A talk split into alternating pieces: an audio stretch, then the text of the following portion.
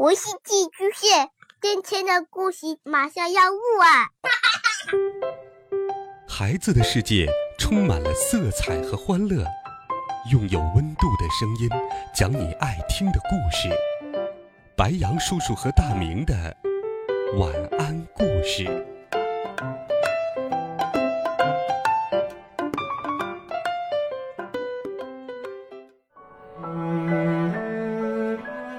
小朋友们、同学们，大家好！又到了白羊叔叔给你讲故事的时间了。今天，白羊叔叔继续给你准备了暖心的好听故事，一起来听《小熊和最好的爸爸》聚会。这一天，爸爸喊小熊：“宝贝儿，醒醒！今天会有很多朋友来玩，爸爸已经把彩旗挂起来了，哦，快起来看看！”嗯，爸爸，我还想睡呢。哦，好吧，宝贝儿，那你就闭着眼睛猜猜谁会来。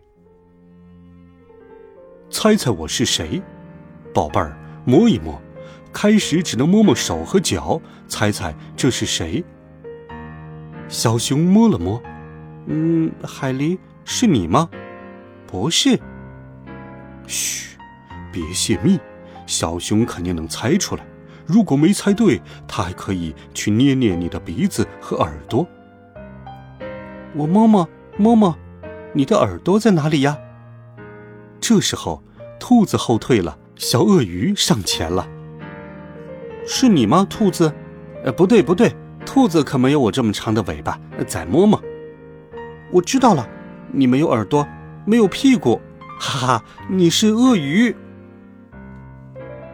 小熊猜对了，他们进入到下一个环节找礼物。什么时候才能找到我的礼物啊？小熊找啊找，宝贝儿，你得仔细寻找，朋友们都会帮助你的，可你要认真听哟。每份礼物都会发出不同的声音，咱们开始吧。你听到的声音越大，说明礼物离你越来越近。小熊听啊听。在小山后，他听到了一个礼物；在草丛里，他听到了一个礼物；在树梢上，他听到了一个礼物。找完了礼物，要扮演了。现在我们来扮演猿猴吧。爸爸，咱们就不能演点别的吗？当然可以了。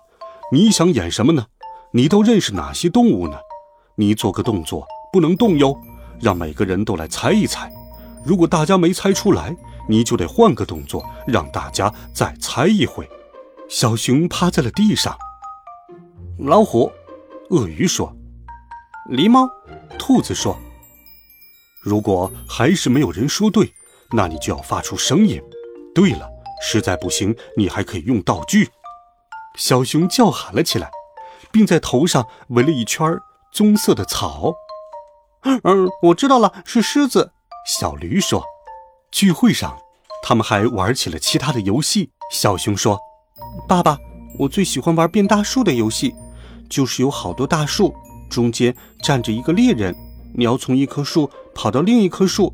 如果碰到了树，猎人就不能抓你；如果你站在原地不动，猎人也不能抓你。”哦，行，咱们就玩变大树吧。他们玩的都开心极了。接着，他们又玩起了画画接力。